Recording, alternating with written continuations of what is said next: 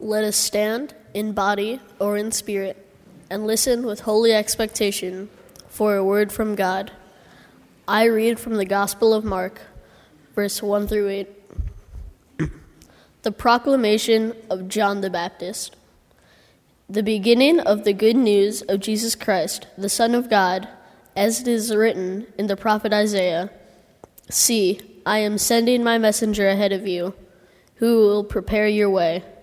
The voice of one crying out in the wilderness Prepare the way of the Lord, make his path straight. John the Baptizer appeared in the wilderness, proclaiming a baptism of repentance for the forgiveness of sins. And people from all of the Judean countryside and all the people of Jerusalem were going out to him and were baptized by him in the river. Confessing their sins, now John was clothed with camel's hair, with a leather belt around his waist, and he ate locusts and wild honey. He proclaimed, The one who is more powerful than I is coming after me, and I am not worthy to stoop down and untie the thong of his sandals.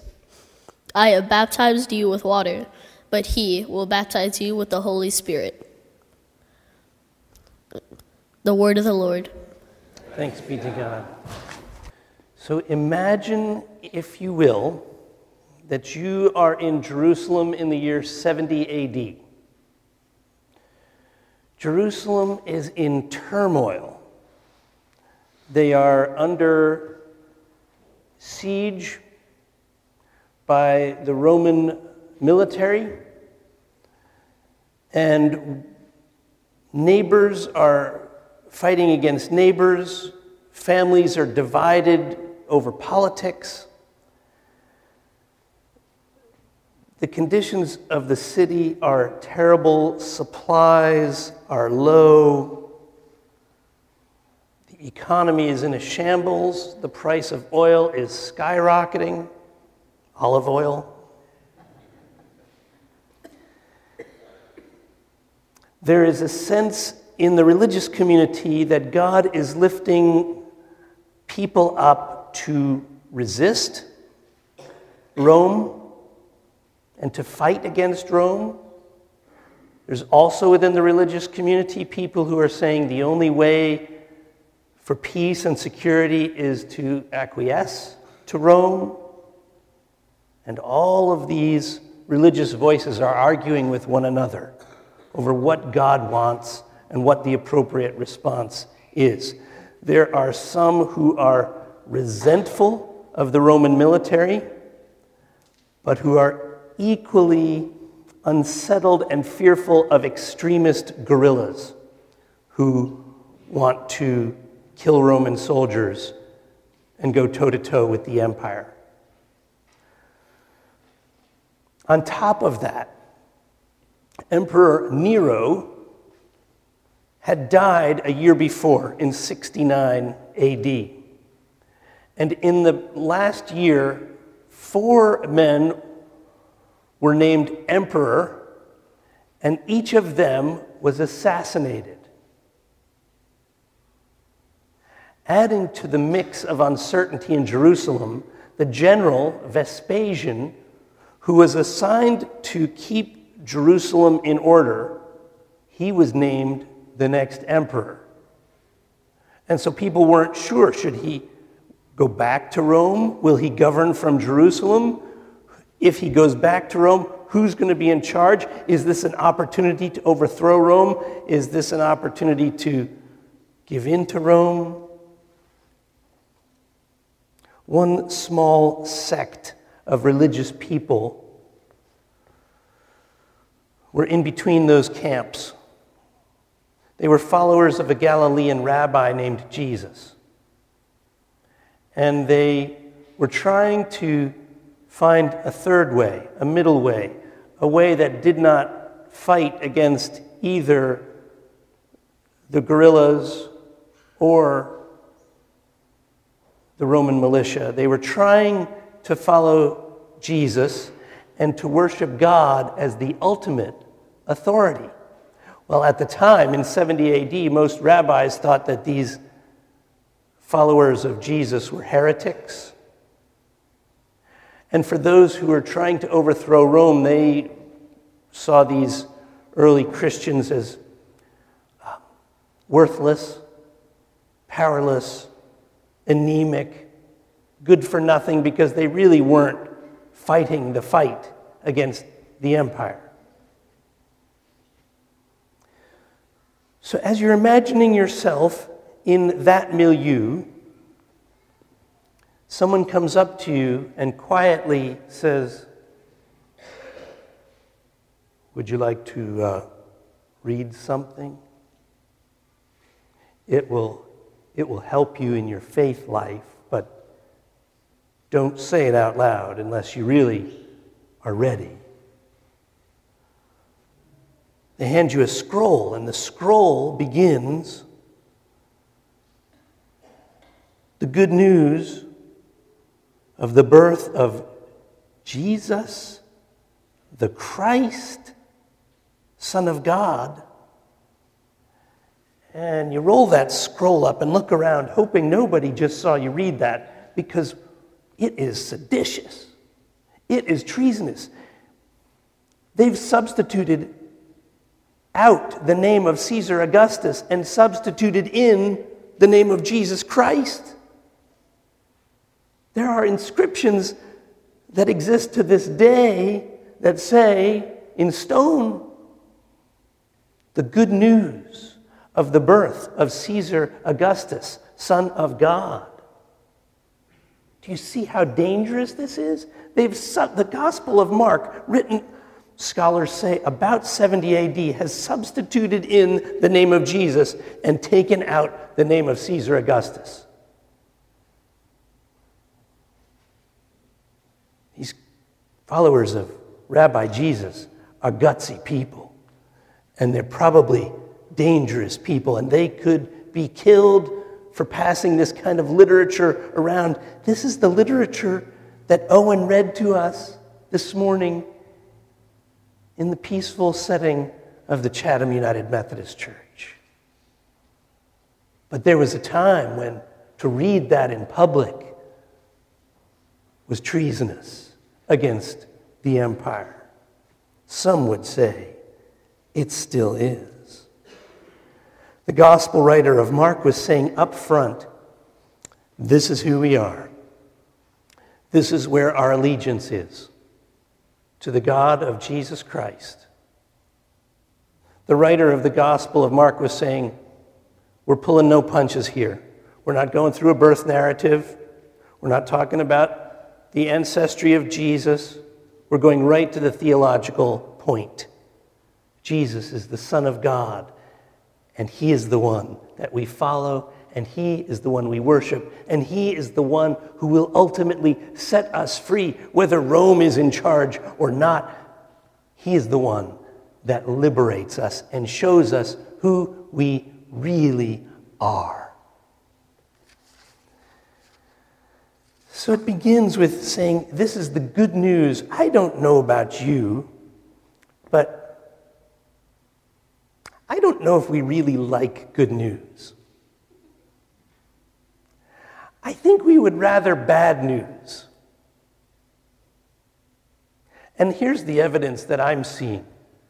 If we, let's just say as a nation, really wanted good news, the news that we watch would be different. But those who invest hundreds of millions of dollars in the news media know that what we really like to watch is bad news. We, at some ego level, we like conflict. Did you know that our ego loves conflict? Our soul does not, but our ego does. Our soul longs for peace, but our ego loves conflict. We like to watch it, if it bleeds, it leads. We like to consume it. We like to propagate it. We even like to mix it up and create little conflict here and there because it somehow tells our ego self we have power. But our soul knows that what we are really hungering for is peace.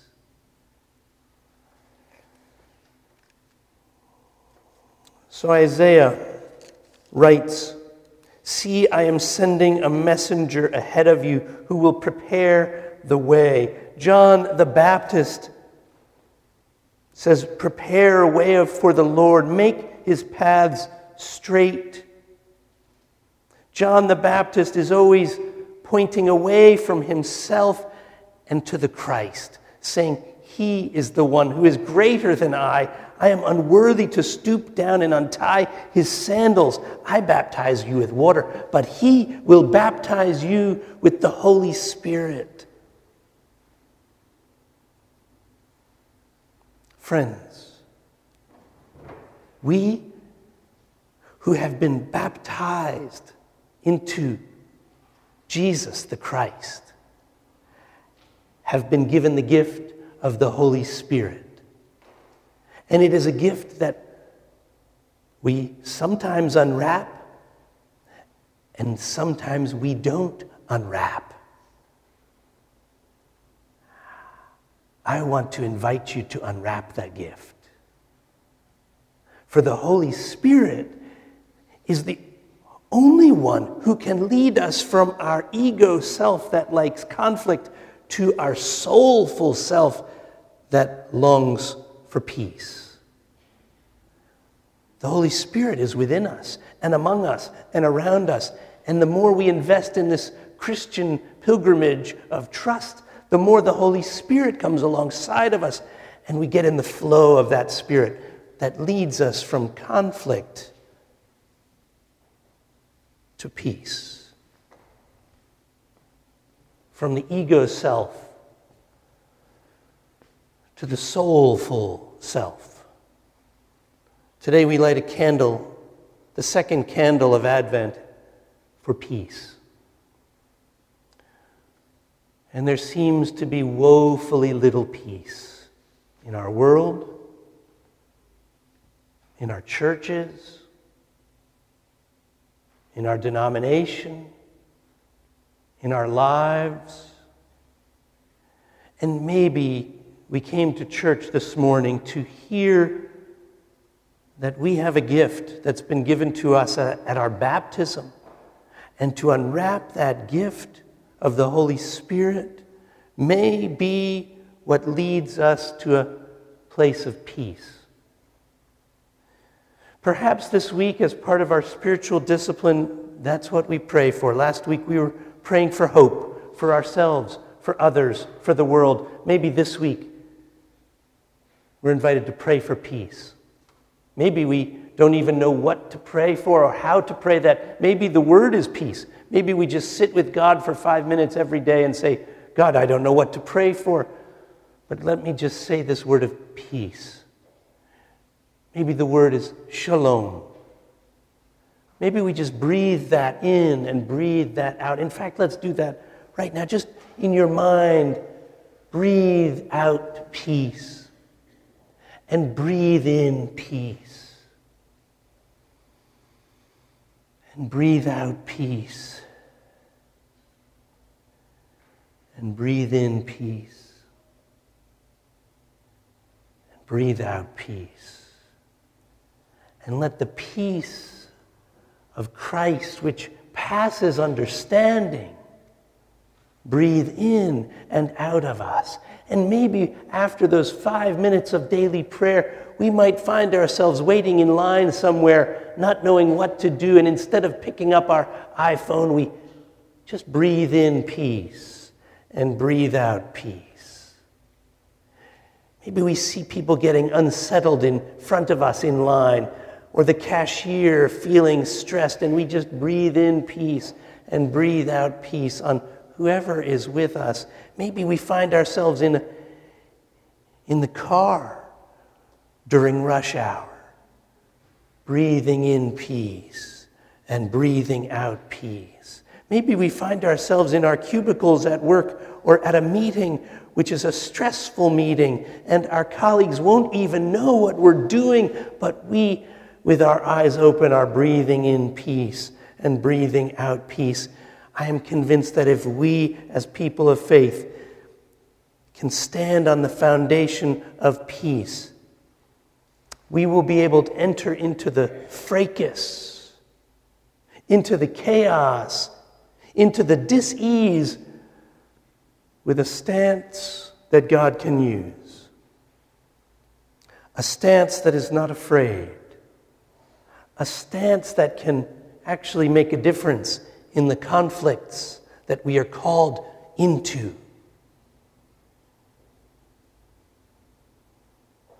But if we are coming into those chaotic, tumultuous situations from a place of ego, we will just be part of the conflict.